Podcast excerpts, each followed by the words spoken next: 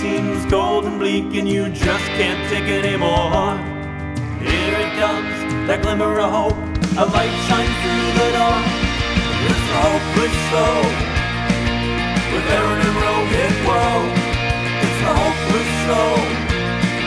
With Aaron and Rohit, whoa.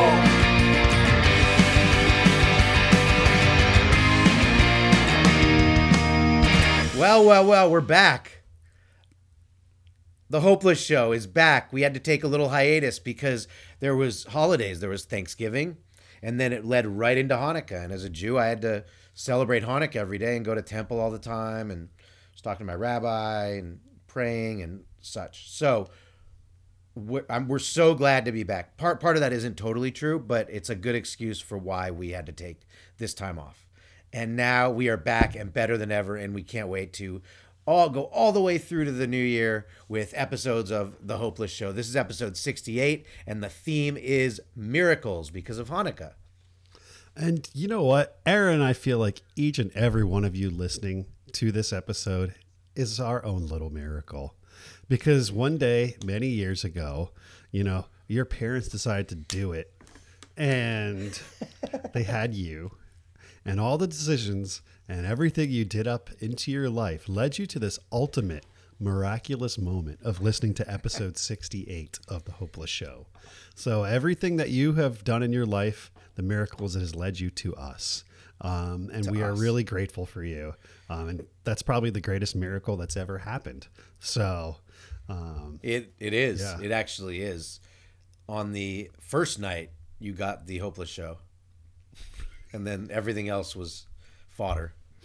yeah god was like you know what i'm good i did it I did it. I gave I gave you the uh, the hopeless show. So that's why we're back. We're here because we are the miracle in your life, and we have a crazy, weird. We have a lot to cover because we've been gone for about ten days. So we have the uh, something that I'm incredibly excited to cover is at the very end of the show hope fulfilled i don't want to spoil it but i think people will feel pretty good after afterwards. And we have a, a submission that will surprise you. We're going to be talking about john lennon and the olympics and and some personal stuff too and we maybe we should dive right into some of that personal stuff because some crazy stuff happened uh, while we were gone rohit. Do you want to do you want to update us? Yeah. So in this year 2021 of our Lord, um, this is the year that I turn 40 years old. Um, and that is on December 21st. However, um, you know, my partner, she, uh, you know, surprised me with uh, a really wonderful 40th birthday party, you know, a couple weeks in advance to get all the friends there. But she surprised me with a roast. And uh, essentially, we celebrated my 40th birthday. Um, and we had, um, you know, a comedian and we had a roast master or a comedian slash roast master.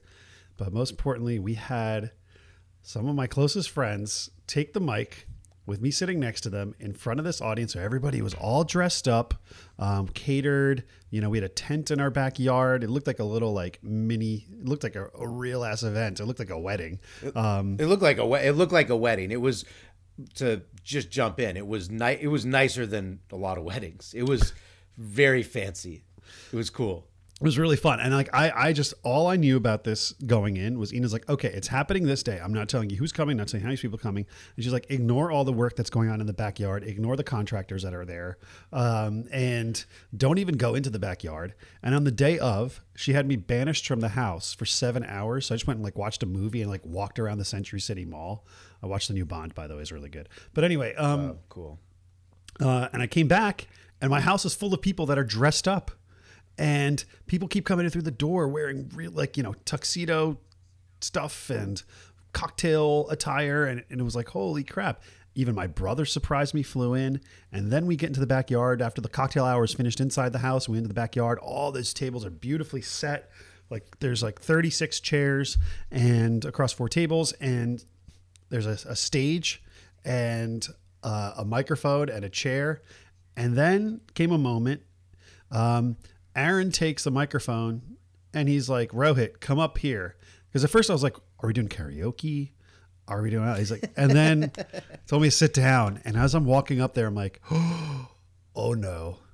And then uh, Aaron introduces uh, the roast master, um, and who then introduces all the roasters. And then yeah, we found out that we were spending the next you know hour and a half of my life um, with people tearing me a new one, and it was glorious.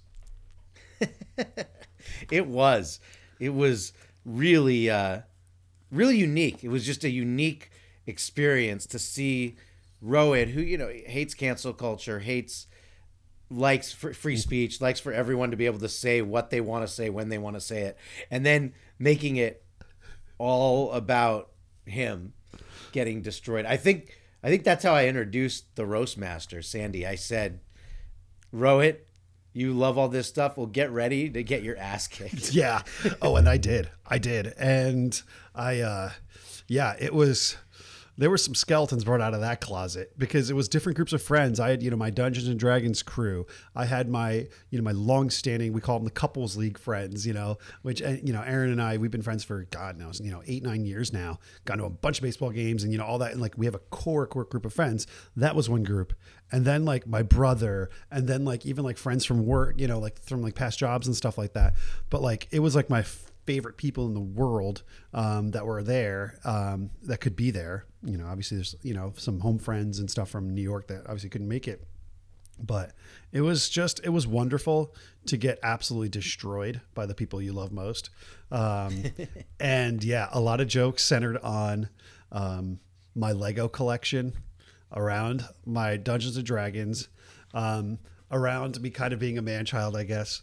And my brother even made a quip about how pretty much I fit like if you like look at my house and all the things I collect, it's like I really fit like the um the profile of a pedophile and just like it's like hey want to check out my legos is like generally when people come over it's what i do and so And later on in the night, you did. You Yeah. gave people who hadn't seen them a tour of your Legos. I literally did. And um, yeah, so there's that. And I also got a very wonderful Lego Yoda set from somebody on this podcast. And, um, you know, and, um, but yeah, it was great. Enough about my birthday. Um, because it hasn't happened yet, but it was like one of the best nights of my life. And so, Aaron, thank you for being a phenomenal roaster. Um, and Aaron, by the way, sang a song, uh, not Rocket Man, but Rohit Man, and it got lyrics and had everybody sing along, and it was hilarious. Um, but yes, Well, it was it was actually called Rohit Man, he him, because we had to identify uh, the pronoun for Rohit because he loves that. anyway, Anyway, so the other piece of the the news from the quarantine is just real quick, little PSA for for everyone. I am not about telling you what to do with your body, what you should do with anything in your life. I am here to give a recommendation and with a specific reason. So I I'm now in the second. I got the booster shot two days ago. Yesterday it kicked my ass. Like I was, uh, you know, very tired, lethargic, and achy. Today I'm back. I'm talking to to you guys, and so it was one day of like yuck. I've also had COVID twice, so to to just give perspective, the COVID twice is worse than the one day of the booster. So when people are thinking, when you all are thinking what you want to do with your body, which you have your right and your choice to do what you want with it, when you're thinking of that, I just want to give you a recommendation. If you don't care about yourself or what happens to you with the shot or you're you're just like indifferent to it, my mom said this. She's a therapist and she said instead of getting angry about it, why can't people think about loving one another and caring about one another? And if you do that, so you're not even doing it for yourself. Don't even think about yourself. Be, think of it like when you're if you saw someone fall like pass out on a street and they needed CPR and you're going to give them CPR because you care about humanity, you care about other people. This is like giving someone CPR because it's come out today that the booster in fact does prevent you from getting this Omicron or whatever it's called, new COVID and it also the only way that new covids keep happening is because people aren't vaccinated and they keep and then they what mutate into other forms of vaccination. So this isn't a psa like you have to do this. I'm just saying love thy neighbor. That's in the bible. Love thy neighbor. Care about other people. Just think about it for a sec. And i recommend doing this because it's really not that big a deal even if you feel a little lousy for a day. And after that one day of lousiness if you don't care about helping yourself or you don't think it does anything for yourself just maybe just maybe think maybe it can help others. Maybe by you doing it because you won't get someone else sick maybe. Even if you, there's a 10% chance and you're really like this isn't just all bs that 10% is worth it in my opinion so i just recommend it. Not telling you what to do i just recommend it. Care about others. That's it. I just wanted to say that. Yeah, and it's and here's and it's like I agree. And I think there is obviously like it's not a 100% uh you know getting the shot of booster doesn't 100% stop you from getting covid, but it greatly reduces it. It makes you it'll make you le- suffer far fewer symptoms and, and, and honestly it reduces the spread.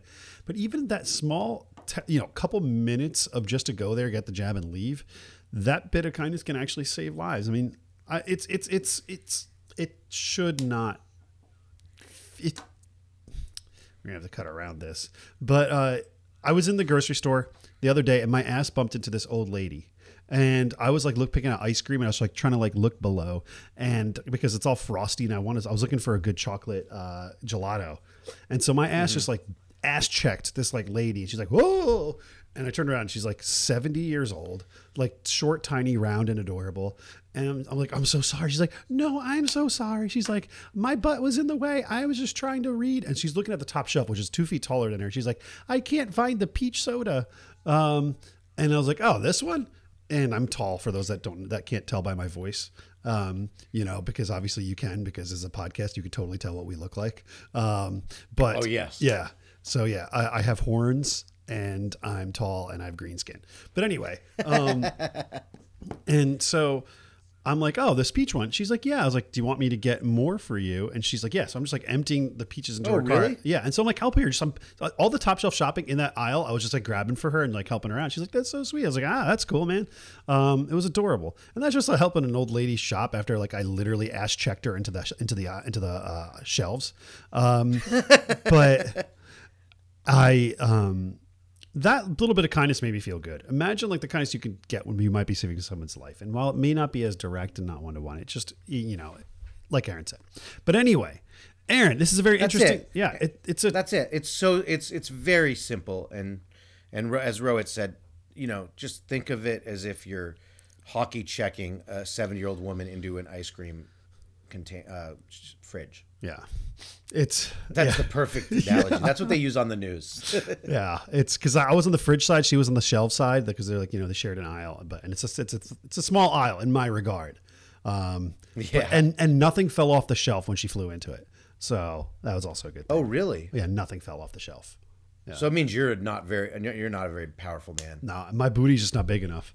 Um, Well, speaking of, well, I think, and by the way, just to tie it in, I think that the booster is a miracle. I think it's a miracle that we have these things so that we're getting to live life again.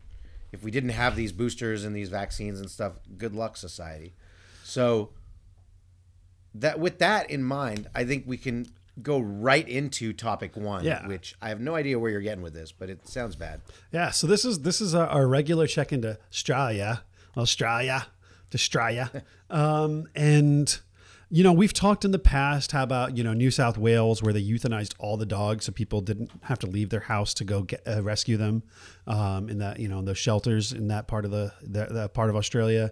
Um, really sad stuff, um, and I think my hopelessness, Aaron, is is I'm going to talk to you about some of the I guess like the the crazy conspiracies about COVID, how we are giving more fuel to the anti-vax fire because of shit that is some of the stuff that's going down in Australia. And there's a um, there's some videos that have been coming out, kind of as what some people on the internet are calling internment camps. Essentially, there is a an old mining facility that has a capacity. It's called Howard Springs. That has a capacity of 2,000 people that can be held there. It's an old mining camp that's been turned into a quarantine center where they are housing people. Um, and, uh, and there's videos of like people kind of almost in cages being fed and given water. And you're like, uh, holy shit. And the truth is, it's for travelers that are coming into Australia. And there, it's a mandatory quarantine. You know, usually most countries you can quarantine in a hotel or a fixed location. You just kind of sign in the document where you're staying, where you're quarantining. But they're actually sending people to this camp. Now, I kind of understand. I get it. They don't. They want to make sure. It's, you know, it's like because when you send animals and pets, you send them to a quarantine shelter. But now they have this human shelter. What is scary to me is, I mean, I travel. I'm going international, and I highly recommend people get vaccinated. I highly recommend people take the precautions, get tested, all of that. Um, you don't want to be spreading this across borders, but to imagine having to go somewhere and be in like a camp and sit there for days in kind of like a cagey type room thing um, and with 2000 other people crammed in like is ta- let's talk about this aaron what the hell Ooh. Um, I know a lot of my old relatives can relate. yeah Yeah. yeah Yeah, so that that's not good because you don't want anything where you where I could say, well, that sounds similar to the Holocaust, is not good. Uh, I guess the hope I can give you, because it sounds messed up, but this could be, this just could be one of those things where Australia is far away and we are getting sent news because it's it catches your attention, it catches my attention that isn't totally the truth. It's not exactly what's happening or it's not what's the norm in the in society. Just like in California, if you're in Australia, you might think California is all people just running around in tie dye and hugging trees because that's how they paint it that California's like that. It's not like that. And the reason I say this is I just was talking to a friend from Australia a couple days ago on the phone and I asked him about some of the stuff you'd brought up. And he said, actually, it's just that people in Australia are more, in general, the news paints it different, but they, in general, are more prone to just when the government says to do something that's recommended because of COVID, especially, they do it. And I listened to that and I said, but what about all the stuff on the news that we've been hearing? He said, yeah, they blow it out of proportion. Really, that's what's happening. And so that's the hope I can give you is that the story you're telling me sounds awful and maybe there's pieces of it that are true. But from the ground in Australia, a friend said this just isn't what they're experiencing there. Yeah, I mean, what was the original post that got everybody riled up? And I'm on PolitiFact. The original thing was Charlie Kirk, that very reliable Charlie Mm. Kirk. Sarcasm. Um, yeah, that guy sucks. yeah, he kind of sucks. I wish we He- could. I wish we could roast him and just say "fuck you" the whole time. But so, yeah, that, that wouldn't be a very funny roast. Though. You got to be witty on that one. Um, All I right, how there's, about- there's enough material uh, we could we could come up with, but um, How about not Captain Kirk? um, just keep shrinking his face, you know, as the photoshoppers tend to do. But anyway, the original claim by Charlie Kirk was that Australia is putting their unvaxxed citizens into these internment camps. PolitiFact is like, that's false. This is only for travelers, both vaxxed and unvaxxed, coming into the country. They're being put into these detention, these sort of facilities um, for a set period of days, and then they're released once they can be tested. But yes, they are, and Australia even they are. They said you know that they might change their sort of uh, border prior rules later. But yes, the 100% fact is they are facilities that they are putting all travelers that are coming into the country into these quarantine camps. Um, Right. So that that that's the truth, but it is not them rounding up their unvaxxed. So like that is not what we are trying to say or what we're trying to spread. Um, but I think like to me the hopeless part is that this feels a bit too far. It feels like a kind of like uh, I don't know. It, it feels really uncomfortable, um, and maybe um, um I, I I don't know, but uh, It sounds like it sounds like it's n- like if you have papers from getting vaxxed and stuff on the way in, and then you get there and you have a good test within two days or something, you're fine. That's what my friend told me. Yeah. So, but you're I still put can- into a camp for two days or three days. I think. I, I went to I went to summer camp. It's fun, man. Yeah, I don't know how many games there are. I mean, there's also some Nazi propaganda. If you remember some of the the camps, they're like, "Oh, look, this is this is a it's a spa, right?" And then those people were then shipped off, you know, to much worse places. But the I think to me, Maybe you're hanging out with some kangaroos, I would love that, or some koalas, or whatever. koalas, Yeah, or or Tasmanian devils. But the and opera. Maybe you're listening to lots of opera because they have the Sydney Opera House. It could be, but you're in an old mining camp um, that's far away from the population. I think the the part that you know, however Stop countries want to my do that buzz, dude. is is to me this is like a form of border control, and I get it. Every country's kind of doing their border control. I I think the But same the same people. we- c- c- c- c- c- c- c- Sorry, I'm having like a, a hard time getting this one out today. Could we just like rest on the fact that the the media is probably blowing some of this out of proportion and the my ground ops in Australia who are reporting back to me are saying that it's really not bad. Can we can we hope gong the fact that maybe some of this isn't that bad? Well, these are also people that voluntarily gave up their guns. So yeah, uh, I think it's just a matter of opinion how much you respect your government. I respect the COVID vaccine and I respect safety, but I don't. I don't respect governments. If a government wants me to do something, I'm just going to like try and do the opposite. but as long as it's not Well- hurting well- other people. So in the in yeah well let's can we hope gong at least the fact that people there are saying it's not that bad I guess so. Please. Yeah. Yes. There. please Yeah. Great. Australians, you yeah. If you enjoy your oppression, go for it. Uh, have, a great time with it. and if you if you if listeners you can't tell rohit some of these these ways that rohit thinks were definitely roasted at his roast Goddamn fucking commies. Uh, yeah everyone's a commie yeah. Yeah. Uh, So, all right. Well, we got to. Oh, big news too for the show. We are about to go into our crypto watch segment, and Dan, who wrote the music for the show, is uh, is close to sending and opening a, a little riff for the crypto watch segment. Hot off the presses. That's great. So- That's great news. I didn't even know that. You didn't even know? Yeah, it's Didn't uh, even know that. So we just have to follow up with him, and we are going to get. A, a- we're going to get a few new ditties for the for the show, so I can't wait. We can't wait to share them with you, and we can't wait to hear them ourselves. Amazing. Well, Crypto Watch, if you guys might remember, if anybody listened to episode 61, um, we talked about NFTs um, and kind of some interesting how they're going into gaming. Well, Aaron, I got some news for you. So, uh, Axie Infinity.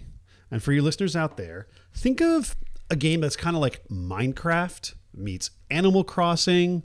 Um, and what you do essentially, you get a plot of land, you till the land, you develop it. You know, you can have these little characters, and the characters can battle with other characters. And so, a plot of land in this digital world just sold for $2.48 million.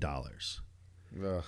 And right now, there's 2 million active players in Axie Infinity, and that number is growing and growing and growing and growing and growing every day.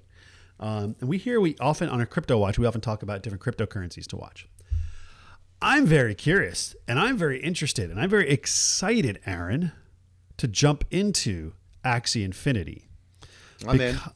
I mean, think about it. We could end up doing just playing games and then earning what they have in their game as these like unique a unique cryptocurrency a cryptocurrency is unique to the game that I think was worth like 10 cents like 6 7 months ago and now it's worth like hundreds of dollars I think. Like um, bananas. Yeah, it's gone crazy. And you can even buy a starter character for like $110. And these starter these like little like action figures, like these like digital figures, they're like you know NFTs in a sense. There's like these little collectible figures, but they can fight. They can fight. They can battle, and even that might be just a fun investment, just to start, and then to kind of like you know. So I think I'm going to start playing around with that this week, Aaron. Um, so hopefully we can be rich. Um, So, will you let me know the outcome of how it goes this weekend, and then I'll do it. yes. Yeah. Yes. So there's Axie Infinity. There's another company called Loot um, and YGG. Um, so these are places that we can all start just playing games, and maybe if we just play enough and unlock, who knows? Maybe we could be rich. I don't know. Um, I did talk about that. I think since we last talked, yeah, I think since we had our last episode, uh, yeah, I've since written and uh, yeah, if any of you guys had a chance to read my Guardian article, we do talk about you know not necessarily NFTs, but crypto and kind of how you know the whole struggle. Um, so I just want to plug that. It's real. It's real. It's real and it's painful. Um, but yeah, that that's the latest on Crypto Watch. Um, so there is hope. Oh well, there's one. There's one other thing. yeah. Oh yeah. What do you got? because I like that, and I'm excited to jump in with you and own land digitally, with whatever the fuck that means. But at least I'm going to have it, and we're going to get rich, so that'll be cool. And then the other thing that I just wanted to point out is I was looking at Bitcoin. Everyone knows Bitcoin, and I was looking at what its price high is. It's dipped a bit since this. What its all-time price high is, and this is where I think this whole thing is like is manipulated by like it's like we're in the Truman Show, and there's like one crypto guy, like let's call him Ben Crypto, and he's this dude who manipulates all of us, and it's, it's just a big fu to everyone, and he just is mess. he- We're we're Ben Crypto's puppets, because the all-time high for Bitcoin ever, and there's all kinds of numbers and variations and stuff that it could be. The all-time, the number one point that it landed on is the highest point of crypto is sixty nine thousand dollars a Nice. coin. Ex- nice, exactly, exactly sixty nine thousand dollars. I don't think that's a coincidence. I mean, I part of me never. uh, Part of me wants Bitcoin just to be like stuck at sixty nine thousand four hundred twenty dollars, but I would like it to maybe hit a little bit higher. But yeah, I mean that it is that is the nicest price. Um, It's weird, right? It's weird. Anyway, that I just had to bring that up. We'll see what happens, but I think that there's a guy named Ben Crypto, and we're in the Truman Show, and we're just getting controlled by him. so May- you have may- a sports update. I got a sports update, and this is an interesting one. Um, I wanted to put it in hope fulfilled, but I thought maybe we could have a quick discussion about it. Um, but the Joe Biden just announced um, that the United States will not send any diplomatic or government officials to the 2022 Beijing Olympics, citing China's human rights violations, i.e., they literally have fucking slaves and concentration camps where they're housing the Uyghur Muslims. Um, so I'm really thrilled about this. They are still sending athletes, by the way. The athletes can participate because they've worked their whole life, and that was clearly stated by Biden. Um, but there's been a lot of international pressure, and I think America's actually trying to apply further pressure.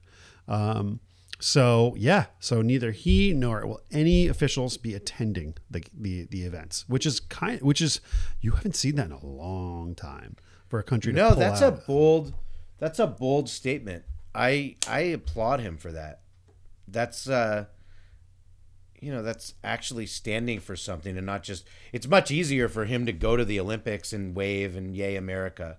It's a much harder thing to do to do a stand like this where it's like we're not going. And to I I recently watched a film called Spy Game. It was with Robert Redford and Brad Pitt. It came out a long time ago. And what was interesting, must be 20 years old, the film. You know who our enemy was and was doing crazy trade shit and bad things with with uh, slaves and stuff like that? Guess. Like who was the enemy in this film? Was it China? Yeah. And so it's just this hasn't gone away. This has constantly been a problem. It's maybe been more or less a problem depending on the year or the date. But it's interesting that a movie like that is battling the and movies to me are real. It's battling the same problems that we're battling right now. So I'm glad he's taking a stand. What do you think? I'm thrilled about Or it. you are you are kind of already said it. but yeah, I'm, I'm thrilled about it. And here's the thing: we want to be clear. This is a stance not against the Chinese people, but against the CCP. yeah. those commie bastards are uh, up to a lot of no good across the world and in their own country. Um, Yep. But on Monday, in response, China warned it would take quote unquote resolute countermeasures to any boycott. And the Winter Olympics is not a stage for a political show and political manipulation, said Zhao Lijian, a spokesman China's a spokesman from China's Ministry of Foreign Affairs. A boycott would be a naked political provocation and a serious offense to the 1.4 billion Chinese. A naked political propaganda. That would be funny if just all the politicians came naked. oh yeah, just like dongs out, meat spin style. Um, yeah. Yeah, and yeah, opening ceremony is everybody is in the you know the arena, and they are all doing meat spin, but they have LEDs on their dongs, so everybody is just like from all the countries is just like you see this like laser light show. But anyway, I mean that would And be we can't we, we cannot we cannot be just to one sex. And all the great female athletes have laser lights on their boobs. Oh yeah, yeah, boob and meat spins. I mean, it would probably be the first opening ceremony I'd have watched since I was a kid, um, if that was the case. Oh, Um, that would be that would be the best, the biggest rated thing since Oh, yeah. uh, the Beatles, the Beatles on Ed Sullivan. Oh yeah, probably bigger. Um, and depends depends on the country. Bigger. So, so Aaron, I think the my quick bit of discussion before we move on is I was like, do you think that what do you think is going to come out of this? Like, what what do you what do you predict will be the ramifications? dignity. No matter what exactly happens, I think that we have some dignity, and I like that. And I and I like standing by our laurels instead of what we've been doing for a while, which is n- not having anything that we stand for except nothing. So I I think that, and I I don't think that much will come out of it beyond that, but it at least gives us a stance, and uh, we are we have been lacking in really any foreign uh, stance for a, for four years, especially. And so to now have some of these stances come out is, is really positive. It's like, no, we're not going to frame pictures of Kim Jong Un and think he's a hero. And no, yes, we're going to meet with Putin, but talk about the real things that matter, like I think Biden just did. And so I like this. I just think it's a good. It's another thing that's showing um, the world who America really is again. Yeah, and one thing I will say, we both I think share many opinions on the previous administration. However, I think one of the only things it did was stand up to China, and I was very scared that we would stop that. But it looks like we are accelerating it, and I'm We're very, doing it yeah, more. We're doing yeah, it bigger great. than before. Yeah, because before that we were we got ourselves in a position where they we owe them. You know, we took so money so much money in loans from China. They are you know they the country owns so much property in the U.S. Like they kind of own us, and they've taken over our They do. manufacturing. Um, and I think that you know obviously at some point in our lifetimes there may be another world war, um, and I think that we may not be on the same side, um, unfortunately. Um, No. but I think it's it's yeah. Generally, I think we're going to see another world war at some point. Hopefully, But I think it is a time. miracle. It is a miracle that we don't have that right now, and we are standing up for what we believe in. But there are no wars again with with us involved. We are out of the Afghanistan war. It is nice to be have some peace. Yeah, yeah. I mean, we're still in Afghanistan. Um, and Give peace a Kabul. chance. We're in Afghanistan, but we've pulled out of it for the most part. Yeah, yeah. Mostly, yeah. You could say just the tip, just the tip. But yeah, so hopefully, you know, like I said, I love people of China, but like I said, as a big fan of anti-government, uh, that's one and that's one government I'm very anti. Um, so it's Very great that- anti. yeah. So, um, all right, And- cool. Th- that was a sports update, Aaron. Oh wait, when will hope gong it? I think we feel a lot of hope now. Everyone should feel real good and mushy. We're gonna have some amazing hope at the end too. By the Oh way. yeah. And so, we have a debate, Rohit, as we we're at the midpoint of the show ish. Uh, our debate. Again, we I, I, we're trying to get more personal with some of the show. Just really dig deep into to what we're feeling and who we are, and and and we want you to chime in. This is about the former governor of New York, Mario Cuomo's younger son, Chris Cuomo. His older son, Andrew Cuomo, already was fired basically from his job as governor of New York earlier this year. Last year he was a COVID hero. He everyone loved him. Then we found out he had nipple rings. Then he got fired for sexual harassment claims. Now, Chris Cuomo, his brother, who's a CNN journalist, who during the pandemic was again a big big deal. I mean, everyone, a lot of people watched him. I watched him uh, before I quit the news. I watched uh, Chris Cuomo. I'm guessing you've seen him, Rohit, Oh yeah. on many times. And he did something that I really want to hear your opinion about because I don't know if we'll agree here. He, his brother was in trouble, and he used some of his power as a journalist or a show host, whatever you call these guys, because I don't even think they're fully journalists anymore. I think they're more, they're shock jock slash journalists because they want to, they're opinionated journalists. I don't know. It's not full journalism. It's, it's getting some shock, whether you're Fox News or CNN. They're all a little bit, there's a fine line there, I think. But he was helping his brother get intel so that he wouldn't get arrested or in huge trouble from these claims that are that have gone out about him. We still don't know if they're true or not, but they were enough so that he got canceled. And so Chris Cuomo and now they're going to war. CNN versus Chris Cuomo. They're going to war. Le- lawyered up. Chris Cuomo says he was honest about what he did. He did it for family reasons. His CNN canned him.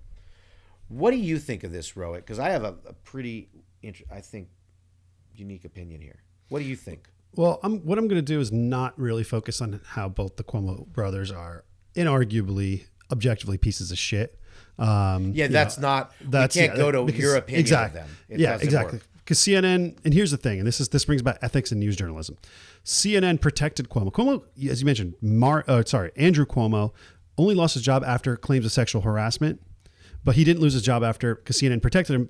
He didn't lose his job after sending thousands and thousands of seniors to their death in uh, to nursing homes um, because he wanted to keep his COVID numbers down so he could sell more books and seem like a success. That that's the that's first of all is criminal. And but anyway, we're not going to talk about that. What we are going to talk about is Chris. We can't. Cuomo. We have. This is about. Yes. is So what we are going to talk about is a journalist, a journalist that has access. Here's the thing: if you were con, con, accused by ten women of sexual assault, what you are not given access to sometimes is all the details, is all the names until it comes up in court. What you're not given access to is even necessarily who they all are until you have to go through, you know, there's certain court process and all that kind of stuff. Like the accusers have their time to put their case together. Now, oftentimes, journalists will talk to the accusers. They'll they'll at least get get an inside track, right? And they'll be able to sort of, you know, have these conversations and then Cuomo can then have his day in court as same way as the accusers. Now what Chris was doing, his brother, he as a journalist had access to privileged information. He had access to these, uh, you know, to who these women were, what they were accusing of them. He was then proven to communicate that to his brother with text messages. It's all in texts. He's communicated to his brother and to his brother's um, uh, chief of staff, and saying these are the women. This is what they're accusing. Here's like now you can start finding ways to like circumvent this, get around, and in advance start like trying to find ways to plan how you can debunk their stories and then go on the offensive. You know, discredit them before the trial even starts, before anything, any court court proceedings. He was using privileged information to then support his brother. And now that's one that is literally working with information that that his brother should not have had access to. Two is using his privilege to then go on air and then defend his brother still speaking as a journalist, CNN still calling himself a news organization. I don't think they're a news organization. the Same way, I don't think Fox News is a news organization, nor do I think MSNBC is a news organization. However, they're still technically news organizations. So he committed literally major journalistic ethical malpractice. And you even had the people from NPR, New York Times, LA Times, famous writers, people that are like, dude, how does he still have a job? CNN put him on uh, suspension. Then over the weekend, they did a whole bunch of investigation. And they were like, not only like we're immediately terminating him, but also in light of additional information that has come come to light. So I think CNN should have fired him from the literally the nanosecond that this was shown instead of waiting just to suspend him. But the fact that they waited, but the fact that they even said there's even more. Like Chris Cuomo should not have a job and he should never work as a journalist again maybe an entertainer or something like that, but he should not be near anything called news because he has committed malpractice. And that is um, in some way, you haven't seen Brian Williams in a long time. Remember when Brian Williams lied about being on the ground? I, I was in this war. I did that. You know, I reported on this. And be like, no, you didn't. Like, you literally lied about that. He misrepresented himself. He misrepresented the truth and was caught. So I don't. This is and what Chris Cuomo did is even worse because he's now literally. This is a case of sexual. These are many cases of sexual assault, which he is trying to pervert justice, and that is why he was fired. Okay. So the first thing you said about these networks not being journalism, they're more opinionated. What they're more like talk shows and opinionated talk shows than they are journalists. In uh, on Fox News, if Chris Cuomo did all this, I think he'd get a huge promotion because they're the same way. They're just they like the shock and they don't none of those guys are telling any sort of truth they're just giving opinions and making things up so what i believe with this with chris cuomo forget any opinion of the the brothers or the family or anything like that if i was in his position me and my sister or you were in your position with your brother if i was in my position with my sister and she was in trouble and I had a way to help her in any way because that's family. I would do what he did. And I don't know how I'd if I'd say like, look, I need to take a leave of absence for it, something like that. But I would I don't I can't see myself not doing family first and doing some form of what he did to at least get some information to see what's going on for my family. So in that regard, should should he then get released and all that and and view him as you will and i'm not even giving my opinion of him personally i'm just saying when it comes to family and and helping out family and we're in an era where people are lying left and right and are using advantages in their in their family and we talk about the previous administration talk about using family to your advantage and helping out family and doing things illegally for family in this case i would do what he did yeah, I, would, I mean, two things. I, I, I, I, and I don't think you would, and I don't think you wouldn't. I agree, and I think like there's two points. I think the first point you talked about, you know, was we'll get to in a second, but I think this point, I think it's a matter of ethics versus morals. Morally, I would do whatever I can to protect my family, morally, but Cuomo knew what he was doing was wrong, which is why he had to go on the low to do it. So he chose his brother over his job. He fully knew that he could get fired, and he chose his brother. And I'm not shaming him for that, because honestly, family is more important than a job. But I so I don't blame him from a moral standpoint in terms of family for choosing that, but he also knew what the outcome would be had he been caught. He knew what he was doing was unethical and he was abusing his privilege as a journalist. So he knew that and I think he's just at this point he's paying he's paying the tax. And so I'm not hating on that, but what this is is he is trying to um, uh, really help someone get away with a crime as a journalist. And that is breaking his job's ethics. It's also breaking a lot of societal ethics. And if Don Jr. worked for Fox News and Don Jr. was feeding his dad information about the women who had accused him in advance so he can go on oh, the be a offensive. He would be No, but I, I'm sure you'd want him fired. Yeah, I'm not saying that what Chris Cuomo. I'm not saying fired or not fired. I'm saying that the vilification he's getting for trying to do something for his family is morally what, as you said, what I would, what I would do on Fox News, where the double standard is, is they are obviously destroying him, and they love it. They're destroying him, and if Don Jr. was on that show, giving misinformation, and he has been, and they all have been. They've all done Sure. this. And Tucker Carlson and Sean Hannity was talking to Donald Trump all the time, every week, to discuss strategy of what he's going to report. So they were doing it constantly, and uh, and they get promoted and they get better ratings. So the the double standard in our on the different news channels is in, insane, even though they're all opinionated. The agree. the I just think that there again there's a lot of gray area in our society and in different issues like this that come up. And everyone's saying that immediately Chris Cuomo is just awful for this. Think a little bit more about what you would do and how weird a predicament it would be to be put in. And I think a lot of a lot of us in general who ride this holier than thou attitude wouldn't necessarily do the holier than thou thing if put in that situation. Yeah, and I think I'm not indicting him for choosing his brother over his job, but he made the choice. And I don't think he should get to keep his job because which he broke all the rules. I don't think he should get to keep his job because he did it for family. He made a choice. And I think And I didn't even choice. in this de- in this debate. I didn't even bring up should he or shouldn't he keep his job. I think the facts and what happened will play out. Uh, we haven't really we don't know all. We just know the again just the sound bites of of all of the story. So we'll see what happens if he. There's stuff where CNN just did it for PR reasons, and there's more to the story that he's saying there is. Then I want to hear it. If not, then he should be fired. I just we always jump to conclusions with stuff like this without thinking it through a little and thinking, all right, where would we be in this situation? What really was going on here? And I think we need to do that a little bit more.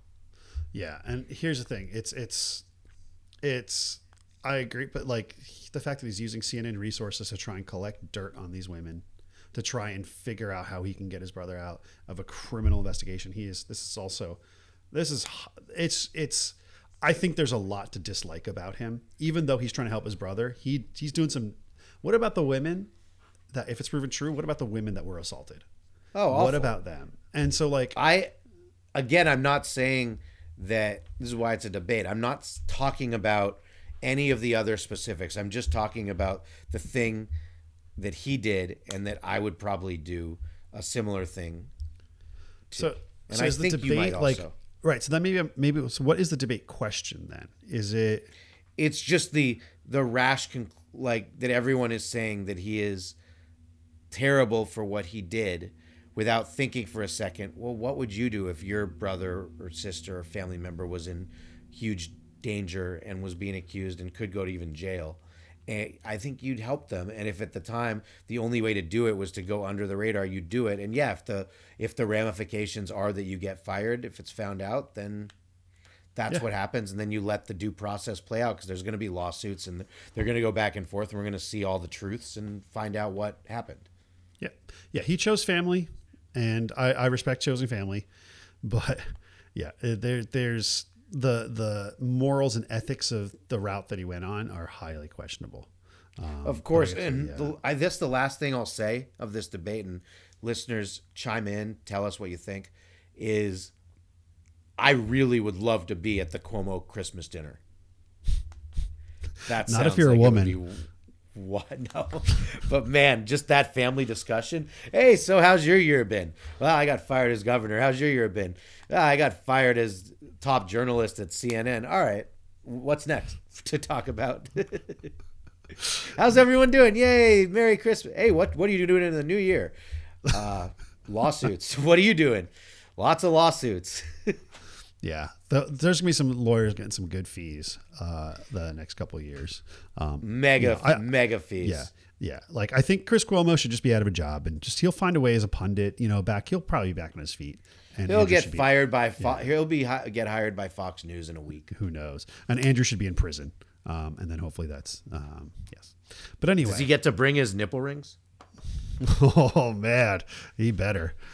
but so so that was a good spirited debate. And Aaron, I think let's uh, as we round out, start to round out, you know, get into uh, deeper into the show. Let's talk about your topic.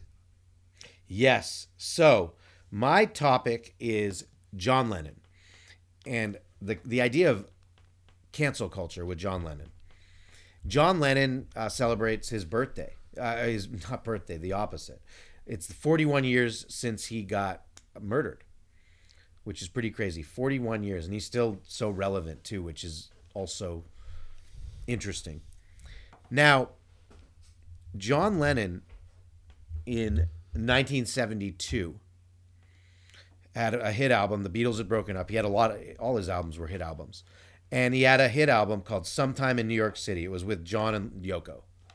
And there were some great songs on the album and so on. One of them was called New York City. He had Sunday Bloody Sunday, a bunch of cool songs. And the first song on the album, which was actually the single on the album that was released, but then the no one would play it, but it still was a hit, but it was his small his, the his least big hit of all of his singles in his whole Beatles and solo career was called in quotes "Woman is the N-word of the world." It's the first song on the album. Like spelled out. spelled out. It's on Spotify. You can listen to it. You may have heard the song before without realizing it, because it's, but it's hard to hear because they won't really play it on the radio. Uh, so I was just thinking about this and thinking thinking about knowing about that song, and his the day he got shot and cancel culture, and well, first of all, that it just I and if you listen to the lyrics of the song, he's making a point. Did he choose the right word to use for the in the song? No. But it just shows to me how we are and it makes me feel hopeless because we are canceling and destroying people because of things taken out of context that they did or said 20, 30, 40 years ago and then they're canned and not able to do whatever it is now. And then you have John Lennon who did this. If he was alive, I'm guessing he'd be canceled for this. But instead, he's lauded as a you know hero and amazing musician. So I'm I'm curious because it makes me feel just a little weird about it all. Like he made this song. He also was, you know, big into peace and and civil rights and he j- the song was just simply eh, the the point of it is that women have been treated terribly just like African Americans in this country. That's the point of the song.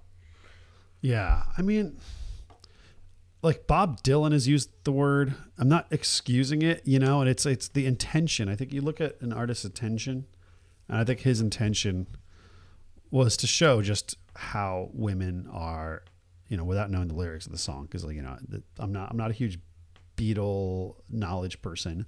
Um, know a lot of surface level stuff, but it sounds like his intention was to place both women and black people into a into a, an area where they're like into a spotlight where they're like guys you're treating them like shit i mean here's the thing i think there's a lot of other This things was that- that- 1972. 1972.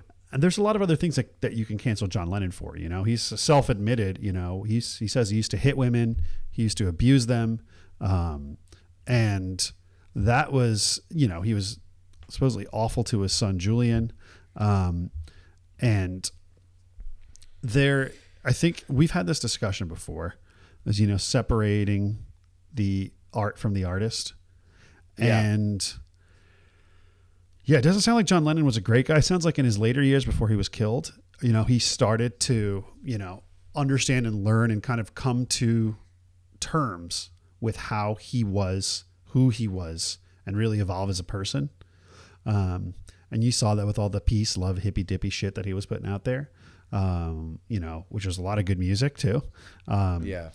so, yeah, I don't think you can indict somebody for the title of a song, especially when it was a different time, and that doesn't mean it's a right, but the intention was meant to be provocative to get people to look and to hopefully, you know, like I said, shine a light on the abuse that you give to, to two groups of people without thinking. And that's I agree, I totally agree, and that's where I think we all have to again think before just immediately doing a a cancel or a because this is John Lennon here, you know, one of the most, if not the most famous musician of ever, and uh, and the song is about how both African Americans and women are just treated like second class and we need change. That's the point. And he was a provocative dude, so he'd say things to get people's attention. And uh, he came from a terrible upbringing. And yeah, he didn't treat Ju- I hung out with the Julian recently, and he it was interesting. He's a, he has he has come to complete complete peace with uh, with his dad and all the ups and downs they had. So that was you brought him up, so I figured I'd just mention that. Um, but yeah, I agree with everything you just said, and I think that we have to think before we jump to con- to judgment because there's here's John Lennon who did write this song, and if I don't know, name someone who if they wrote this song like ten years ago or twenty, Coldplay. I don't know why I thought of that, but if they wrote that this song, Co- Chris Martin would never he'd be toast. Yeah. So let's just yeah think a bit and because when you hear you know we we make her paint her face and dance. If she won't be a slave we say that she don't love us. If she's real we say she's trying to be a man. While putting her down we pretend that she is above us. Woman is the n word of the world. Yes she is. If you don't believe me take a look to the one you're with. Woman is the slave to the slaves etc so it's making a pretty provocative point about where he believes women stood. It's obviously progressed since 1972, but stood in the world in 1972. That's uh, yeah. So we got deep and intense with, but happy, uh, uh, not happy. That's I keep screwing it up. Uh, it's uh, to John Lennon. Man, what a what a artist! And 41 years ago, he got un- shot and killed, and what an untime, what a sad early death. So, which by the way leads us right into, but what a miracle it was that he was alive to give us the art he did. Boom. So, now we have Hopeless TV. Rohit. This one's simple. And again, I hope we didn't offend anyone with that topic. It was, it just, I just felt felt it was an interesting one to dive into because a lot of people don't know about that song. Uh, Hopeless TV. I think everyone by now knows about this big Beatles movie that came out on uh, on Disney Plus, where restored the footage of the Beatles making a couple albums actually, but including the album Let It Be, and you get to see the Beatles in real time creating masterpieces, songs that are. It's like if you got to watch restored in real time Beethoven creating like Beethoven's Ninth. It's incredible what makes me feel hopeless, Rohit, is a lot of people, or some people, are saying, man, it's so long. And that upsets me because the creative process is long. And what's amazing about this, for anyone who's in any way creative or loves creativity, it's amazing to me that we have footage to be able to watch these four geniuses struggle and create and argue and debate and help each other and collaborate all at once and and then you end up with songs like let it be or get back or why don't we do it in the road? You name the classic song. We watch them do it and how they and where it starts and where it ends and how these guys are coming up with it. To me i would watch 50 hours of it. I've watched 5 hours of it so far. It's just talk about diving into the creative process and seeing what is involved in the intricacies of the creative process is fascinating. And it happens to be like there's John Lennon and Paul McCartney, George Harrison chimes in. Uh, then they have Billy Preston, the the African American artist who also was big. He came in as like an 18 year old to play on some of these songs because they needed someone to do piano. It was it's just brilliant. Uh, so I feel sad that people their time uh, their attention span is so short that they can't realize that what we're watching is something truly special. See, I haven't watched it just because I just don't care. I mean, I like I like a bunch of Beatles songs, but like I feel this is more of a thing for like the big fans, and that's fine. Mm, I'm gonna I'm gonna say this: if you are and you are a creative person and into the creative process, this substitute any genius, anyone who's a someone who's just a part of our culture for has been and will be forever. That's what you're doing is you're seeing them create.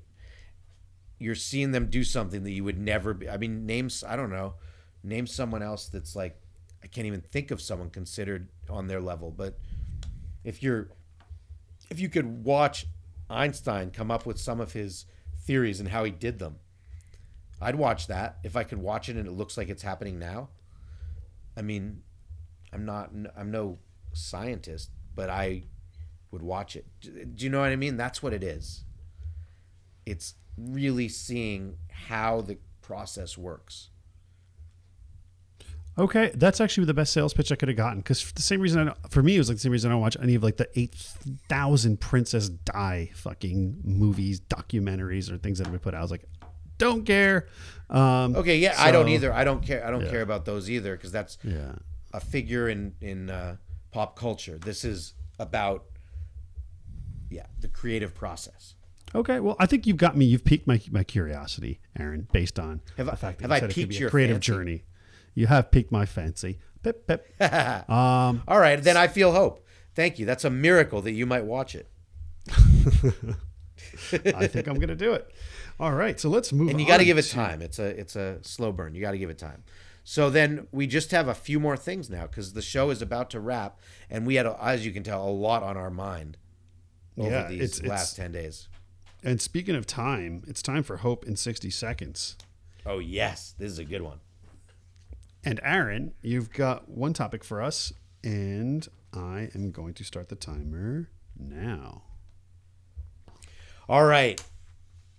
I feel guilt, Rohit, because over the weekend or a day or two ago, some guy went over to the Fox News building at in New York.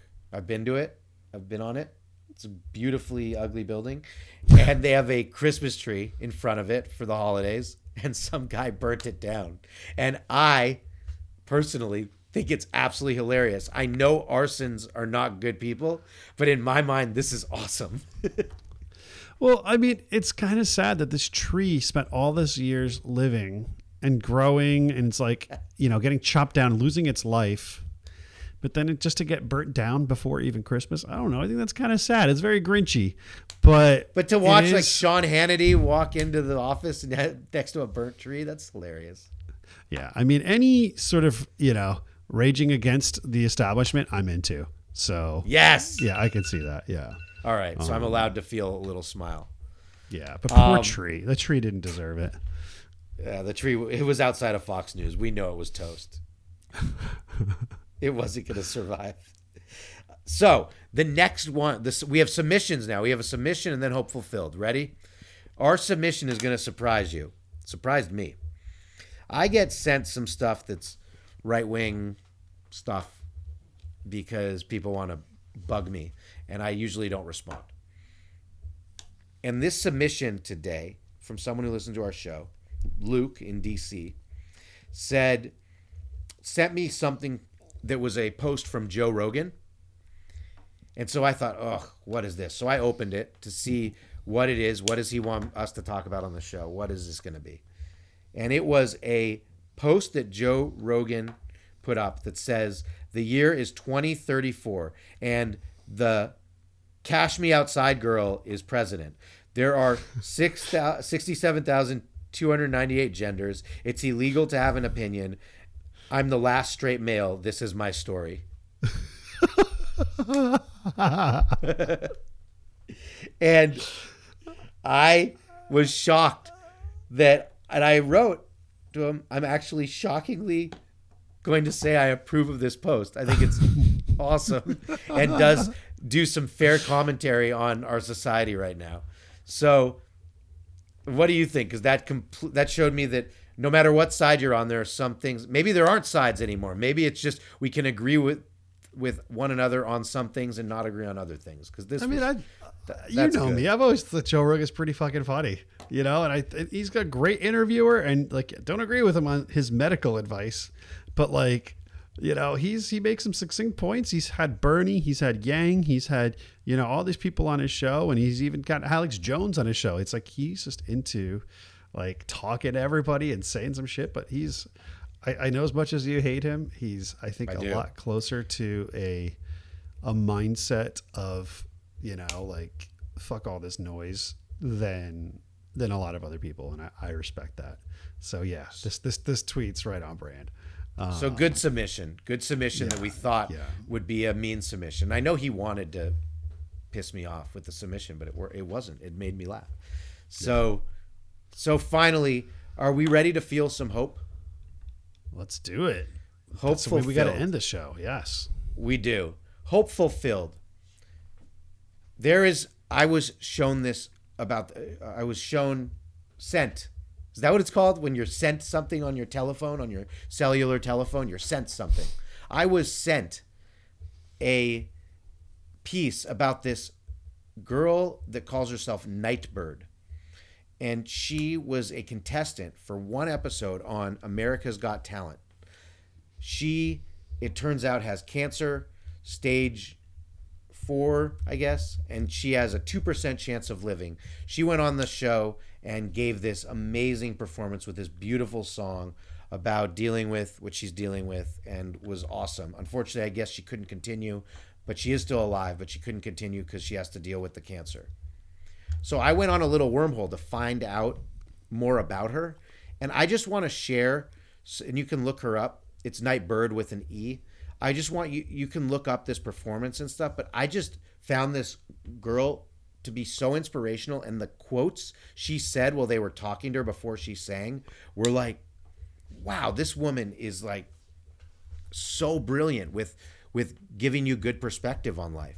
So one of them was you can't wait until life isn't hard anymore until you decide to be happy. Which I think is beautiful. Uh, just because someone leaves you doesn't mean that love isn't real. You can't wait. Uh, A 2% chance of survival is not zero. I am much I am much so I'm so much more than the bad things that have happened to me. It's easy to uh some people can't see God because they won't look low enough. Rohit, maybe that speaks to you. And there are a lot of people who want hope for something in their life but are afraid to. And so this is someone who's dying of cancer. She's on this show and she's just saying these things. And I just felt, especially the thing about you can't wait for everything until life isn't hard anymore until you decide to be happy. That really was poignant, I think. And I, I don't know, that just gave me hope to be sent this and to sh- be able to share it. I think those are beautiful words. Honestly, at first I thought you were going in a different direction because America's Got Talent. I mean, The Voice has been on for 20 seasons and you have all these famous people, and not one winner has ever done anything with their careers. And nobody from America's Got Talent has ever put out a record that anybody's ever heard. So I think they- they're all No, just it's not like American Idol, where No, it's all a lot like of glorified- stars happened. Exactly. It's just glorified karaoke. Um, and Masked Singer, I don't even know. I've never watched that. No, I have watched that show. Sucks. Um, but anyway, I hate all these shows. But anyway, but I think you you went a whole different direction than I thought you were going to go, and I think that those words are quite beautiful for someone to, um, you know, it's it often and you're right. It often is like you hear these this type of wisdom from people that are towards the end of their lives, whether it's young or of old age.